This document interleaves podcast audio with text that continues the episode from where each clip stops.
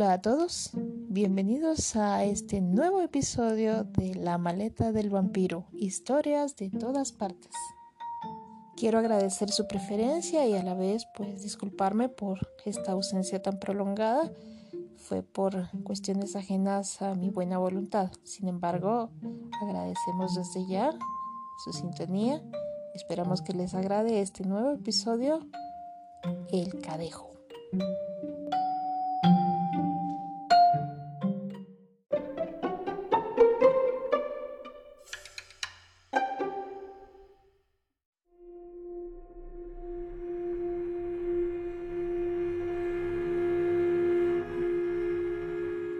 Historia tiene lugar en la época colonial.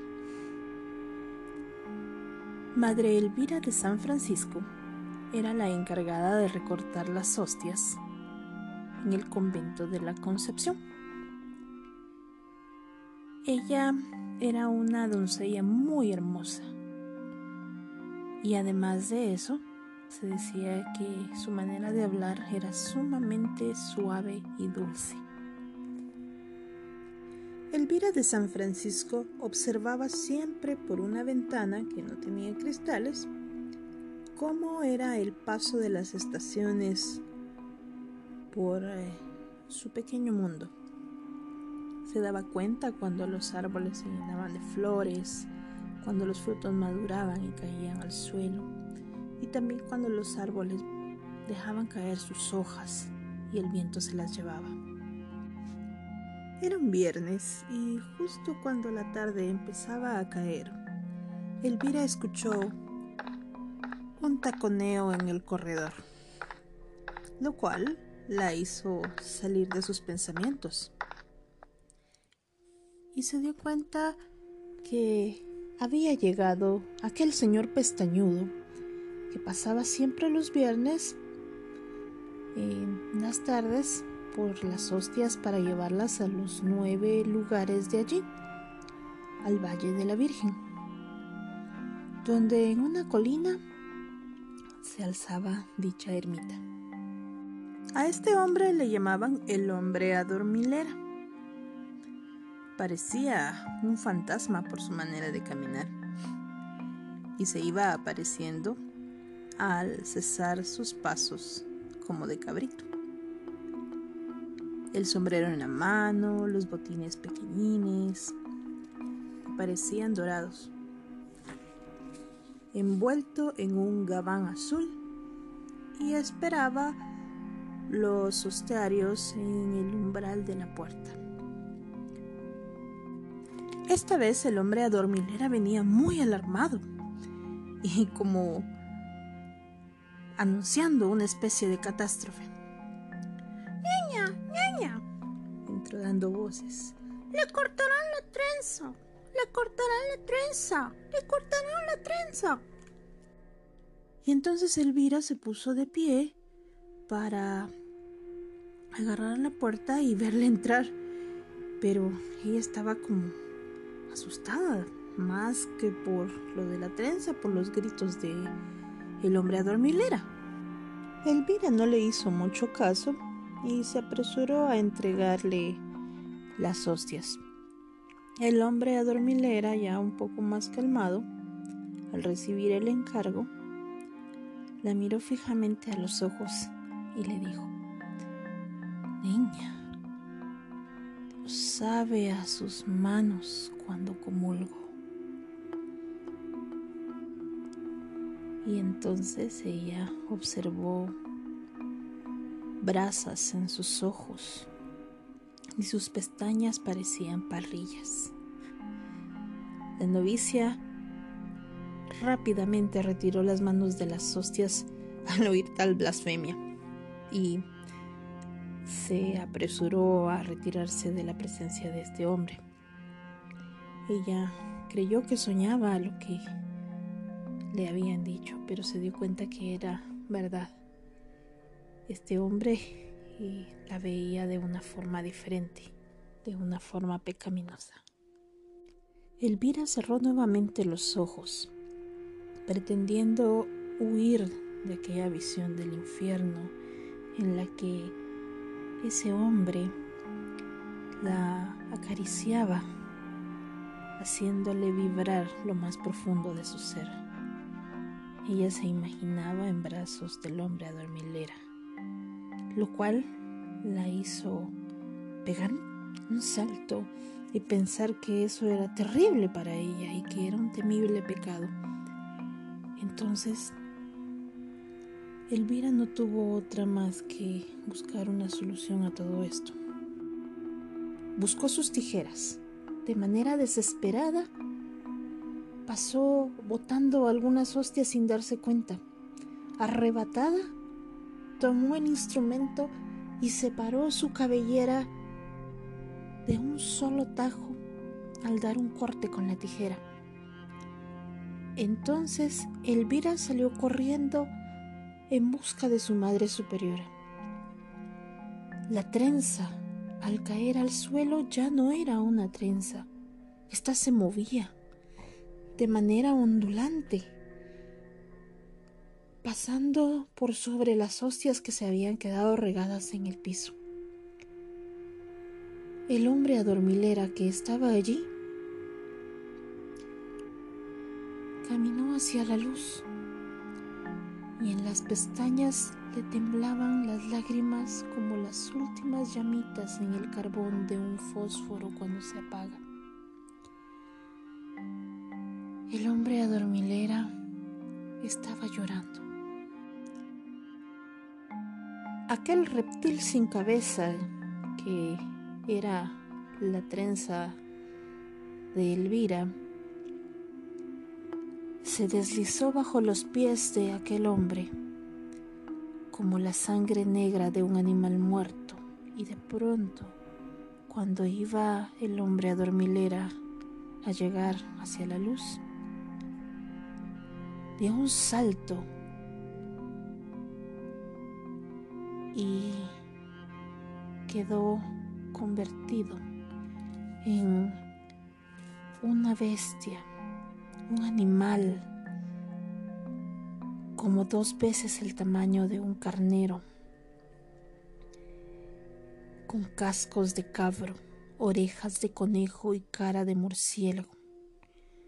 El hombre adormilera se arrastró al infierno. La trenza negra de la novicia, que después se convertiría en Madre Elvira de San Francisco. Fue la perdición de aquel hombre que por un amor prohibido quedó convertido en el cadejo, que dicen que se roba a las mozas de trenzas largas. Mientras Madre Elvira soñaba entre sonrisas de ángeles arrodillada en su celda, el hombre adormilera es ahora el cadejo.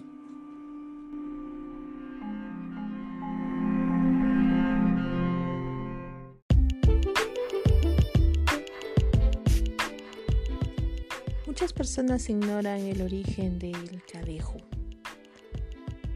pero muchas más personas conocen que el cadejo es un espectro que ronda por las calles de Guatemala.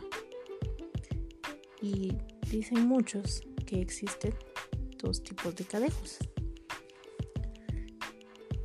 El primero es el cadejo blanco, dicen. Es un enorme perro regularmente acompaña a los niños y a las mujeres que tienen que caminar de noche solos y en lugares peligrosos. En algunos lugares de Guatemala se dice que acompañan a mujeres y niños cuando tienen que ir hacia algún lugar, especialmente en las madrugadas. Estos espíritus acompañan y eh, se convierten en protectores, ya que si te acompaña el cadejo blanco, está prácticamente asegurado que nada ni nadie te va a hacer daño mientras él esté cerca. Muchas personas cuentan que han tenido que pasar por algún callejón peligroso, por algún sitio desolado o por eh, algún eh, cruce peligroso y que extrañamente han visto un enorme perro blanco cerca de ellos que desaparece cuando ya van por algún lugar seguro o cuando llegan a casa. Y entonces pues queda la anécdota de que los acompañó el perro o cadejo blanco. Sin embargo, también existe el cadejo malo. Este tiene los ojos rojos como si fueran enormes brasas, una mirada feroz y regularmente lo ven cerca de las personas que padecen de alcoholismo. Los borrachos y trasnochadores deben cuidarse del cadejo negro, ya que si éste se les acerca mucho y llega a lamerles la boca, no es solamente el hecho que esté cerca de ellos, sino que al lamerlos les maldice y nunca más podrán apartarse del vicio. Si el cadejo malo no se aparta de ellos, en pocos días, nueve para ser exactos, el hombre dejará este mundo y el cadejo se lo habrá ganado, ya que con la maldición que le acompaña hace que durante ese tiempo empiece a beber sin parar hasta que quede dominado por su vicio. Muchas personas dicen que no pueden llegar a ver el cadejo, sino que simplemente sienten su presencia. Y que es muy difícil, si lo llegan a ver, que éste se deje tocar. Es imposible que ambos cadejos deambulen juntos, o sea que si te topas con el blanco, puedes estar tranquilo, pero si te pasas de copas, puede ser que te topes con el negro y si este te lame, eres una visita al inframundo sin derecho a regresar. A veces el cadejo blanco puede ir protegiendo a algún trasnochador y puede ser que el cadejo negro también quiera ganárselo y se inicie una lucha en la que estos traten de ganarse el alma de el susodicho trasnochador. El cadejo blanco protege a aquellos que se han emborrachado de forma accidental. Y el cadejo negro busca a aquellos que ya de por sí les encanta emborracharse.